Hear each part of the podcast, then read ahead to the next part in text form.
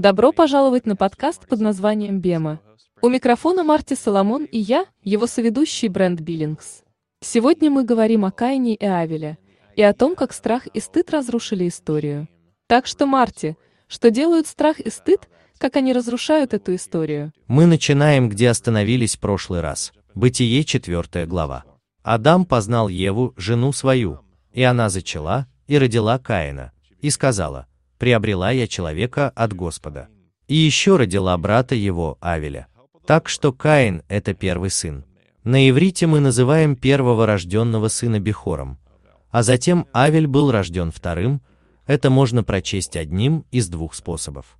Вы можете прочитать это так, как будто Ева сердится на Адама и называет Каина вопреки своему мужу, потому что он как бы отсутствует в этом процессе. Это словно она говорит, забудьте Адама, это с помощью Господа я родила человека, а затем позже она родила второго сына. Возможно такое прочтение. Посмотрите, что я сделала без моего мужа, только я и Господь сделали это. И понятно, почему возможно такое прочтение, так как есть испорченные отношения. И я могу себе представить, будучи сам женат, что если в ответ Богу на вопрос о том, что произошло, вы обвиняете свою жену, у вас будут проблемы в отношениях. Так что, вероятно, здесь имеют место сломанные отношения. Я бы предположил, на каком-то уровне это играет роль. Но я думаю, что здесь также есть намек, что есть другой смысл этих стихов. Я собираюсь вернуться к Форману. Позже мы порекомендуем вам одну из его книг. Я упоминал о нем в последнем подкасте, и в этом я собираюсь взять из того, о чем он учил. На иврите она называет его Каином. Каин означает приобретенный. Это странная фраза, чтобы использовать, когда речь идет о том, что она родила сына, особенно если она пытается сказать «Я сделала это только с Богом, без Адама», вы бы не назвали его приобретенным. Можете использовать это слово таким образом, чтобы оно означало принесенное.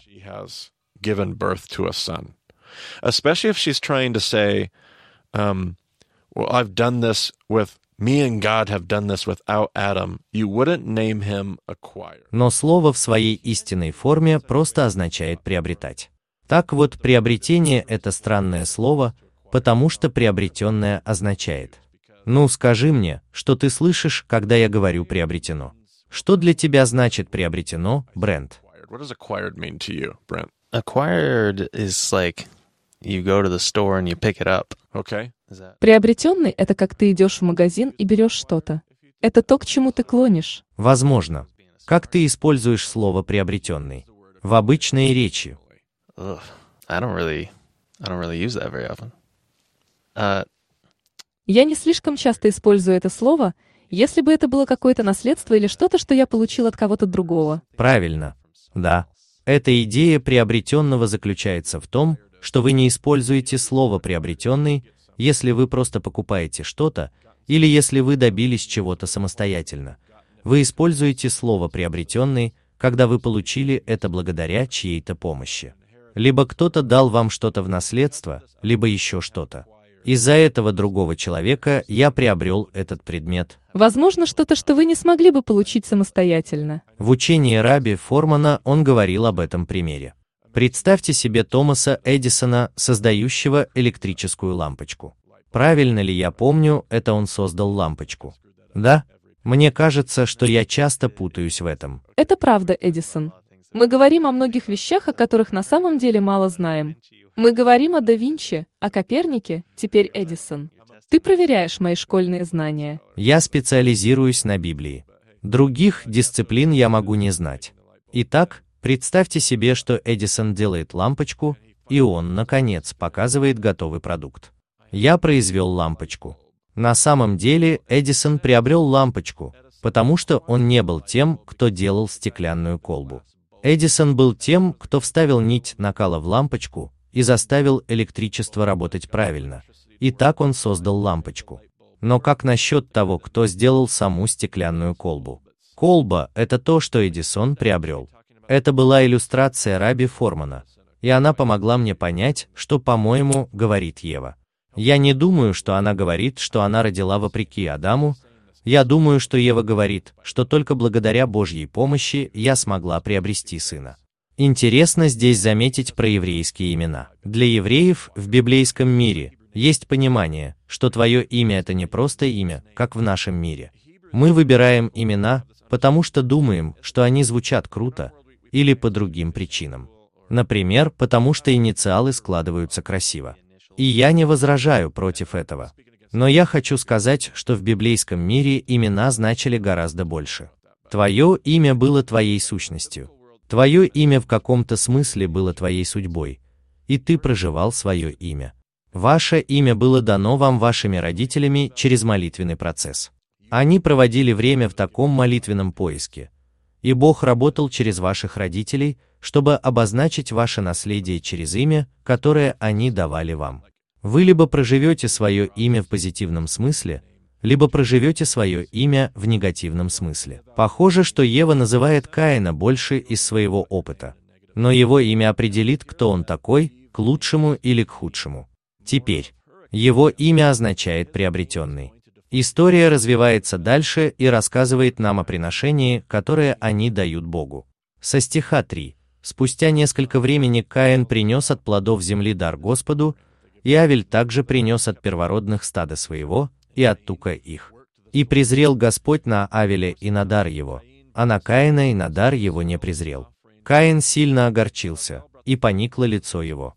Итак, нам не говорят в этом абзаце, почему Богу понравилась жертва Авеля, а не Каина. Есть такое мнение, что Авель предложил лучшие порции. Эта фраза на иврите «жирные порции» может означать лучшие порции.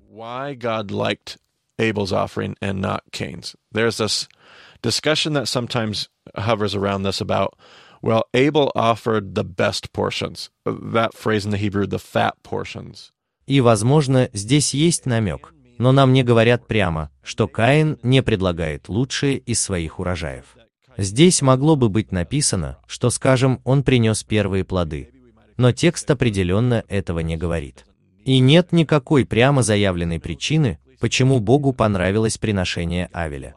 Он просто говорит, что ему нравится приношение Авеля, и ему не нравится приношение Каина. И здесь я возвращаюсь к тому, о чем мы говорили в двух первых подкастах, видеть проблему в истории. Какие у нас проблемы с этой историей? Откуда Каин знает, что он должен принести? Это хороший вопрос. У меня снова и снова возникают вопросы, связанные с характером и природой Бога. Это то, к чему мы должны привыкнуть, потому что нас не учили думать о Библии таким образом. Мы слышим, кто мы такие, чтобы поднимать вопросы о характере Бога. Но это, кажется, в главный вопрос книги «Бытия» с 1 по 11 главы.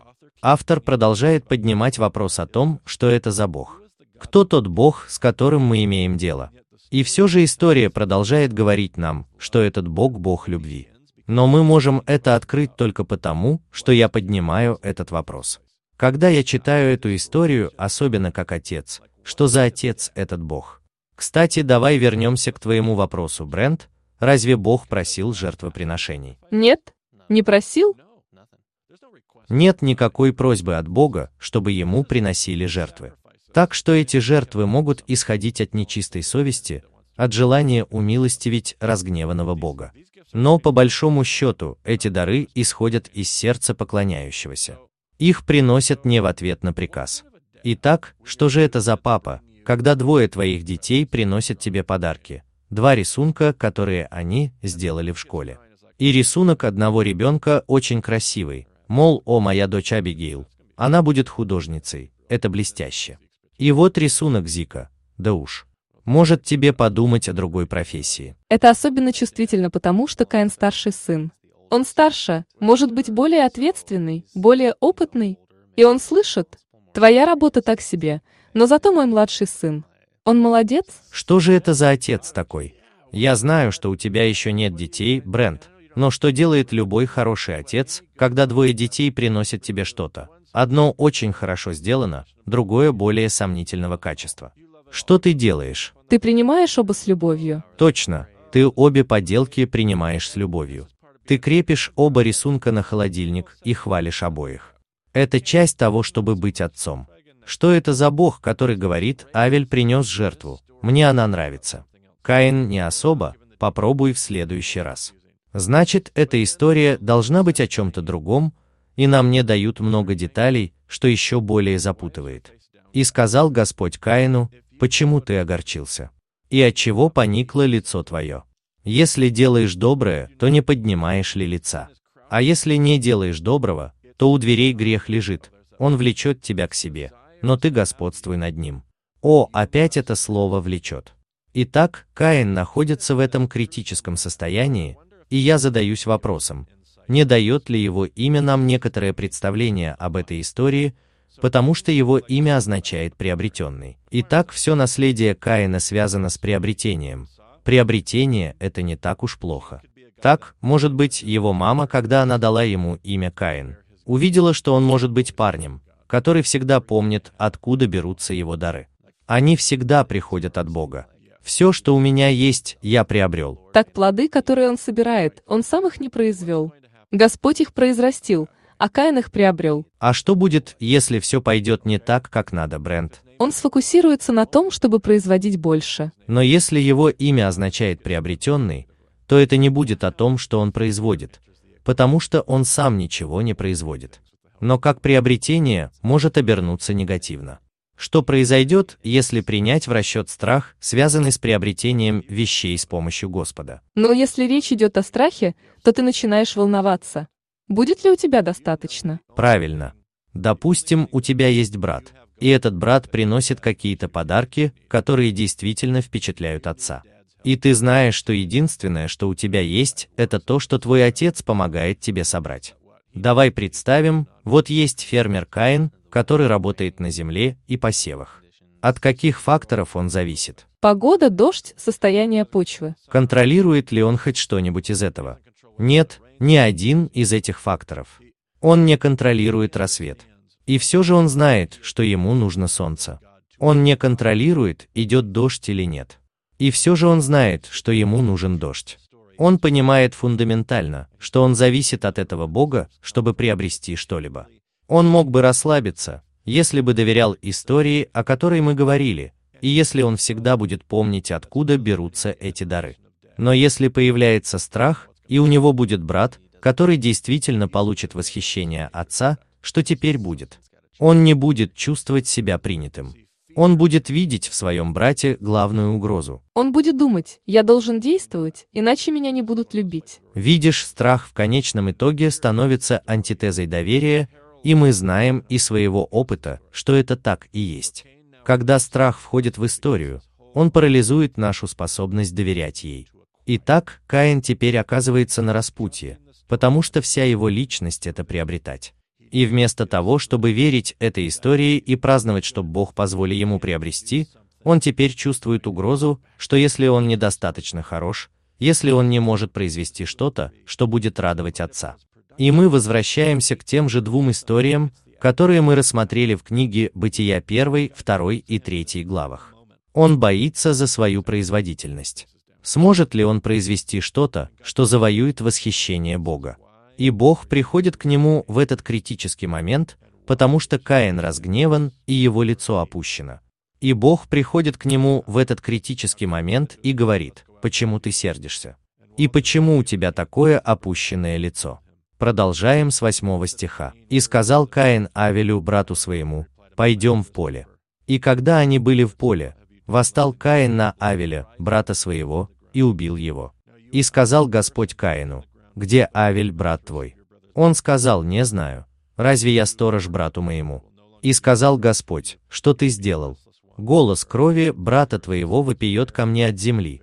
И ныне проклят ты от земли, которая отверзла уста свои принять кровь брата твоего от руки твоей.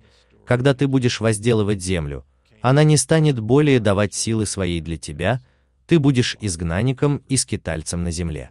И вы смотрите на это проклятие, оно звучит очень-очень, очень похоже на проклятие Адама в книге Бытия 3. И все в этой истории вращается вокруг этой мысли. Каин, почему ты опустил голову? Почему ты злишься? И одна из вещей, которая поражает меня в этой истории, заключается в следующем. Если наша христианская теология права, вопрос Бога – это бессмыслица, потому что, я скажу тебе, почему он сердится. Его лицо опущено, потому что его мать согрешила. и теперь человечество пало и безнадежно потеряно. И он сердится, потому что не угодил Богу. И есть много причин, почему он злится. И то, что я нахожу таким поразительным в истории Каина и Авеля, это что она говорит мне. Она доказывает мне, что позиция Бога по отношению к человечеству не изменилась, но позиция человечества по отношению к себе изменилась. Если вы помните, мы закончили прошлый подкаст, рассказывая об их стыде и о том, как Бог встречает их там, где они находятся, и дает им одежду.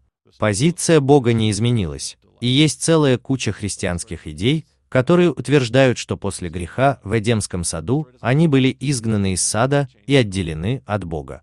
Погоди-ка, откуда это следует? История никогда не говорит нам, что они были отделены от Бога. История говорит, что они были изгнаны из сада наслаждений. Это действительно так. Но история не говорит нам, что они были отделены от Бога. История не говорит нам, что природа человечества изменилась. Здесь очень важно понять, что история не говорит нам о том, что грех вошел в человечество как данность, что природа человечества изменилась. Но то, что нам было сказано кристально ясно, это то, что позиция человечества по отношению к себе изменилась. Теперь у них есть стыд. Теперь они подавлены. Теперь они злятся. Позиция Бога по отношению к Каину – это Каин. Ты можешь делать все, что правильно прямо сейчас. Не позволяй своему гневу, не позволяй своему опущенному лицу помешать тебе быть тем, кем ты можешь быть. Очевидно, Бог думает, что Каин все еще может быть тем, кем он его создал. В противном случае этот вопрос бессмыслица. Я думаю, что здесь играет роль разница в восточном и западном восприятии греха. Грех – это то, что ты делаешь. Вот почему Бог говорит, что если ты делаешь то, что правильно, разве ты не будешь принят? Задача не в том, чтобы от чего-то избавиться. Не расстраивайся. Не сердись. Если ты делаешь то, что правильно, будешь принят. Точно. Мне нравится, как ты это сказал, потому что Бог говорит, если делаешь доброе, то не поднимешь ли лица. Бог просто сосредоточен на том, чтобы делать то, что правильно. Каин, мое отношение к тебе не изменилось. Тебя все так же любят и принимают. Я не люблю Авеля больше. Мне понравилась его жертва. Но я не люблю Авеля больше, потому что мне нравилась его жертва. И да, мне не понравился твой сегодняшний день. Но все, что ты должен сделать, Каин, это делать то, что правильно. Просто принеси мне хорошую жертву завтра. Тебе не нужно беспокоиться о том, что случилось вчера. Мое отношение к тебе не изменилось. Ты все так же любим, тебя все так же ценят. Тебя все принимают так же, как и раньше. Тебе не нужно злиться. Если ты поступаешь правильно, ты будешь принят. Отношение к Каину не изменилось. Если ты делаешь что правильно, ты будешь принят. И еще раз обратите внимание, о чем на самом деле просит его Бог. Каин, сказал он, грех притаился у твоей двери. Он влечет тебя к себе, но ты господствуй над ним. Тут опять эта идея, с которой мы столкнулись в книге «Бытия» второй и третьих главах. Ты можешь, Каин, ты не зверь. У тебя есть желание. У тебя есть страх. У тебя есть беспокойство. Сейчас ты полон неуверенности, которая пытается победить. Но ты можешь справиться. Ты можешь не быть зверем. Ты можешь сказать «достаточно». Каин и мы вместе с ним можем сказать «Я дам своей неуверенности умереть прямо здесь». И я буду доверять этой истории. Я дам своему гневу и подавленному настрою умереть прямо здесь, и я буду двигаться дальше. Я буду доверять этой истории. Я буду верить, что со мной все в порядке. Я буду верить, что Бог любит меня так же сильно, как и до того, как я совершил свою ошибку. Или до того, как ему не понравилась моя жертва по сравнению с жертвой моего брата. И это приглашение мы видим снова и снова. И опять же, эта история закончится трагедией. А потом мы увидим, как люди, отдаваясь своим желаниям, уступают своей неуверенности. И вместо того, чтобы доверять, вместо того, чтобы остановиться, вместо того, чтобы сказать «достаточно», люди уступят своим желаниям. Их страх возьмет верх над ними. В их числе и эта история закончится ужасной трагедией. Но я просто обожаю эту историю. Это одна из самых определяющих историй для меня, когда дело доходит до ошибок, когда дело доходит до моего греха. Я не хочу сказать, что в книге «Бытия» в первых трех главах не было никакого греха. Конечно, мы грешны. Мы все знаем, каково это – облажаться. У каждого бывают падения. Но что мне нравится в истории о Каине и Авеля, это когда Бог приходит и говорит, почему ты сердишься и почему твое лицо опущено. Почему ты позволяешь этой ситуации сбить тебя с пути? Потому что моя любовь и принятие не изменились. Тебя все еще любят и принимают. Ты по-прежнему так же ценен, как и раньше. Все, что тебе нужно сделать, это прожить этот момент и поступить правильно в следующий раз. Это так освобождает. Все, что нужно сделать, это сделать верный следующий шаг. Просто сделай правильный шаг завтра. Даже если ты все еще в центре всей этой безумной неразберихи, но ты принимаешь одно верное решение каждый день, и Бог проводит тебя в совершенно новое место. Абсолютно так. Это одна из моих любимых историй. Пока ты говорил, я кое-что нашел. Мы говорили об этом в прошлом эпизоде. Есть два разных слова для «где». Бог сказал Адаму, где ты, полностью зная, где он находится. Здесь то же самое слово. Когда Господь сказал Каину, где твой брат Авель? Точно так. Одна из вещей, которые Форман делает – он проводит параллель за параллелью между этой историей и историей Адама и Евы. И таких параллелей очень много. Это почти повтор. Это очень циклический пересказ. Это как одна трагедия, основанная на очень-очень похожих принципах. И то, и другое истории об овладении своим желанием. Так что пусть это будет вызов для слушателей, чтобы найти больше сходства в этих двух историях. Кстати, о Формане ты хотел порекомендовать книгу. Да, точно. За последние две недели мы использовали много из его уроков. Его материал о бытии просто великолепен. Я прослушал кучу лекций, которые больше не могу найти в интернете. Я не знаю, можно ли их найти где-то в киберпространстве, но они просто взорвали мой мозг 5-6 лет назад. Они невероятно и повлияли на мое понимание книги бытия. Форман не последователь Иисуса. Он ортодоксальный раввин, но у него есть феноменальные уроки о Торе. И у него есть книга, в которой много об этом написано. Я впервые услышал его в серии лекций под названием «Змей желания». Это знаменитая серия лекций, которую, как мне кажется, убрали из интернета. Но вы можете найти их в этой книге, которая была опубликована совсем недавно под названием «Зверь, притаившийся у двери». Это будет гораздо более глубокое учение по сравнению с тем, что мы обсуждали здесь. Это просто отличное чтение и невероятное исследование. Она затрагивает множество мест, которых мы даже не коснулись. Зверь, притаившийся у двери. Автор Равин Дэвид Форман. Рекомендую. Я не читал эту книгу, но смотрел некоторые его материалы по ней. Это поразительно хороший материал. У нас также есть целая куча родословных, которые идут следом в книге «Бытия». Ты хочешь сказать о них? Да, я пока пропущу родословные в нашем подкасте. Я уверен, что мы будем еще обсуждать их. Но я не хочу забегать вперед. Нам нужно обсудить еще несколько историй книги «Бытия» с первой по одиннадцатую главы. А потом мы вернемся к родословным. Я не хочу, чтобы мы в них запутались. Мы в западном мире не привыкли читать, понимать и ценить родословные. Вот еще одно различие между Востоком и Западом. Если вы спросите человека с Востока, какие его любимые части Библии, очень вероятно, что вы получите ответ родословные. Если вы спросите человека с Запада, какая его наименее любимая часть Библии, они тебе скажут все эти длинные родословные. There is so much in a genealogy, but it is so foreign to us in a Western world. So instead of trying to learn genealogy and kind of get lost... Почему Матфей начинает с родословной? Могу я просто пропустить это? В родословной так много всего, но она так чужда нам в западном мире. Так что вместо того, чтобы пытаться понять, как читать родословные, а затем снова возвращаться к истории, я хочу посмотреть на книгу Бытия с первой по одиннадцатую главы. А потом мы сможем вернуться назад и посмотреть, как генеалогия подкрепляет и делает их еще лучше. Я думаю, что это все для этого эпизода. Если вы живете на Полюсе, присоединяйтесь к нашим дискуссионным группам в Москве по вторникам или в Пулмане по средам. Если вы хотите связаться с Марти, вы можете найти его в Твиттере как Марти Соломон, а меня в Твиттере как EIBCB. Вы можете найти более подробную информацию о шоу на сайте bimodiscipleship.com. Спасибо, что слушали подкаст Бема. До скорых встреч в эфире.